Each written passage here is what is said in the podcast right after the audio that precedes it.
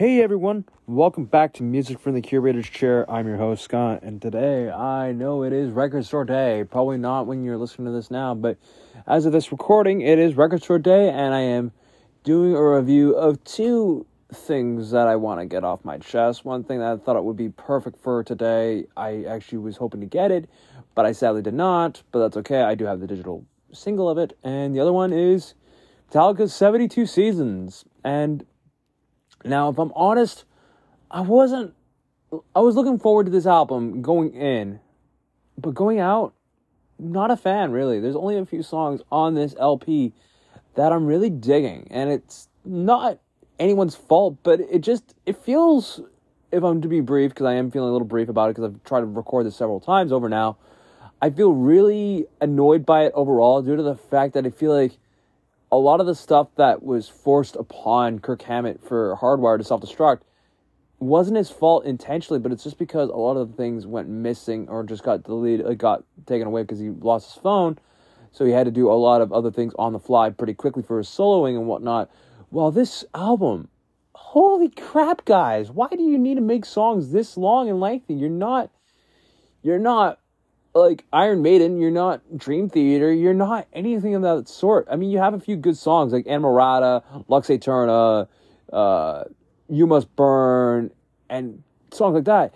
And it's just it doesn't make sense to me, guys. It doesn't it doesn't make sense at all. I'm sorry, but it does not make sense at all.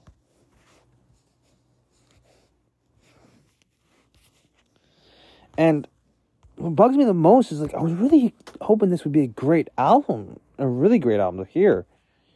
Like, You Must Burn, Lux Aeterna, If Darkness Had a Sun, and Inamorata are my favorites on this album. And I have to say, they just don't work for me right now, guys. I really don't know what to say here. But, like, I, I feel like James Hetfield, sure, he was going through a lot of things going on in the past couple years because he had to go through rehab. He had a nasty relapse. But you know what? I applaud him for at least admitting, you know what? I screwed up. I'm going to try and get back to being sober again. And then on top of that, they decided to release a whiskey of all things, guys, you guys are literally. Oh my god, I don't, I don't get it. Like, why would you make a whiskey for? I guess it's for the fans and all, but uh, but still, you guys decided to make the out like a whiskey named after your music label called Blacken, which I get it. That's cool. That's what you guys want to do. You do you. I don't blame you guys for doing something that you think is going to be good for your fans. But charging an exorbitant sum for it, no, that's not okay. But I'm not going to get on a tangent about their whiskey about that. I'm I'm saying right now, 72 seasons.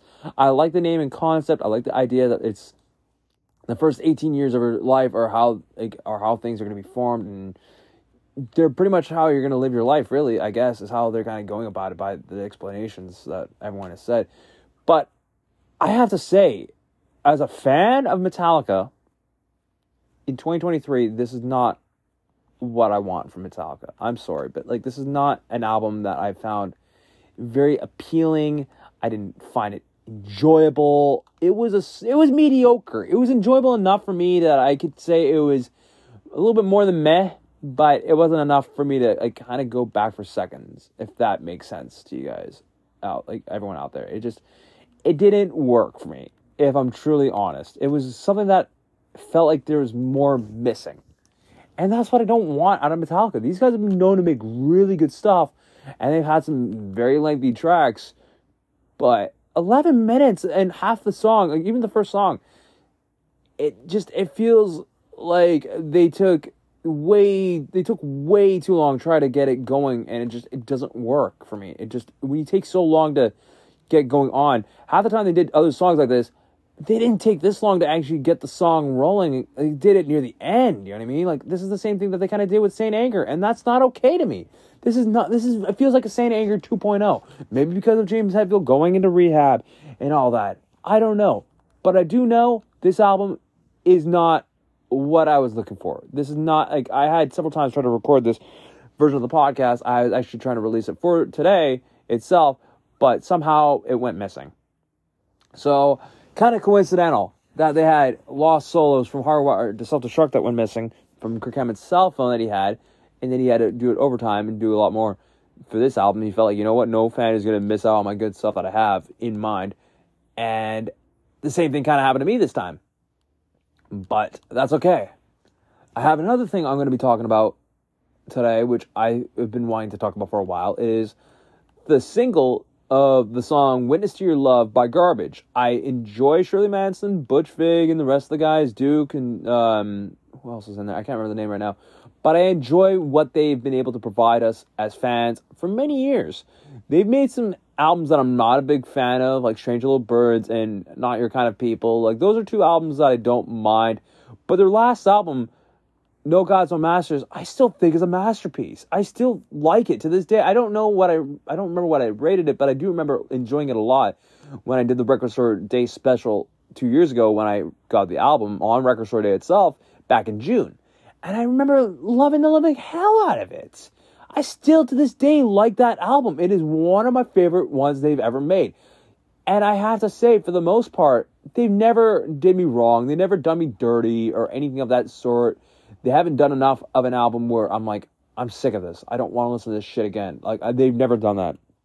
With Witness to Your Love, I'm enjoying the emphasis on everything because I know it was done after a funeral that uh, Shirley Manson had to attend due to her closest friend from Scotland passing, and she also mentioned like she also references a poem that she wrote as well, like that she uh, recited as well after, and it's it's just perfect. I have to say, as a single, I love it. I kind of wish the BMG music group wasn't being so annoying and such hypocritical about saying that fans don't want another greatest hits compilation that they actually curated and it's just it's upsetting. I want a copy of it because this is also on there and there's a lot of other stuff that's on there as well like the the world is not enough reissued finally cuz that's been gone for a couple of years now. I don't know why, but at the same time, I have no real reason why someone would take an, a good song away from us. But you know what? At the end of the day, I have no issues with The World's Not Enough, one of my favorite Bond themes, being taken away on a compilation album and not being released for a good bit of time. But at least Garbage was able to re release it. It's still not available in North America. I don't know why, but sooner or later it will become available and I will be willing to get it. I will definitely say this and a few of the songs from 72 Seasons will be on the curated playlist. If you are listening to this as of today, you will definitely see those songs on that uh, on that playlist, and I'm happy that you are listening to it. If you are able to, I will definitely share a link later on, probably with the tweet as well, whatever else from social media. But I will definitely say thank you very much for listening to me rambling on for the past couple of minutes. I know I don't do these podcasts for very long, but I'm just one person. I don't have enough to explain everything in a half hour podcast or even an hour podcast. I'm by myself. If I had more people around me and we were able to discuss the music that we were listening to and go further in and at least explain what we felt we liked, what we didn't like, I'd probably be able to do more. I'm just by myself. If I had more people, I would be doing this a lot more often and doing it for a whole hour. But I will also say some of the things that I bought today, I'm happy that I bought. I know I'll probably be doing some reviews of some of these things that I bought later on for a Store Day special, maybe later on in the future where I do a follow up. The things that I bought today that I'm happy that I bought were Stone Soul Picnic by Roy Ayers, as well as Free LSD from uh, the band Off.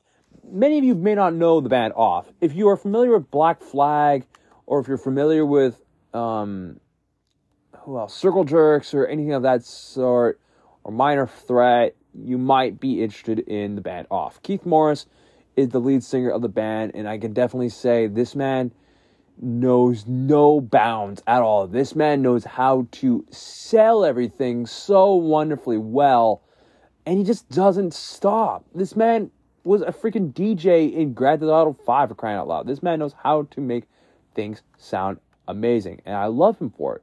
He does not seem like he's going to be slowing down anytime soon.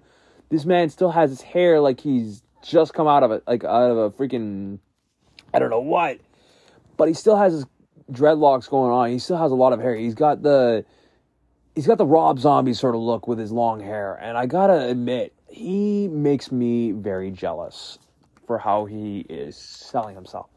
But this man is an older fellow, and you know what? At the end of the day, I like him he's an enjoyable person to listen to for music, and I enjoy his elements that he provides each time he records something new with his band Off. I could definitely say I would like to see if Off was able to make a, a kind of a super group collaboration thing with members of Black Flag and whoever else is interested in joining.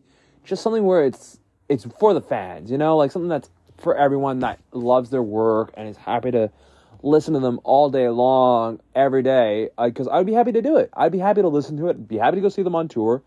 I know there's one person, there's one band I wanted to go see that just came to town last night, but I could not, and I'm kicking myself for that. But at the same time, that's okay. I'm not upset, but I'm just like because the tickets were too expensive for me to afford at the time when I wanted to, and they sold out before it was too late, before I got to get a chance to get them. But that's okay. That happens to the best of us. One day they'll come back to town again, who knows? But I do know if I ever get the chance to see Fear, I will definitely see them in Vancouver.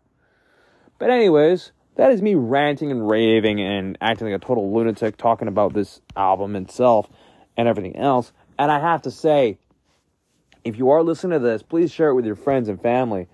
Tell them that there's people like me that want your support if you're able to.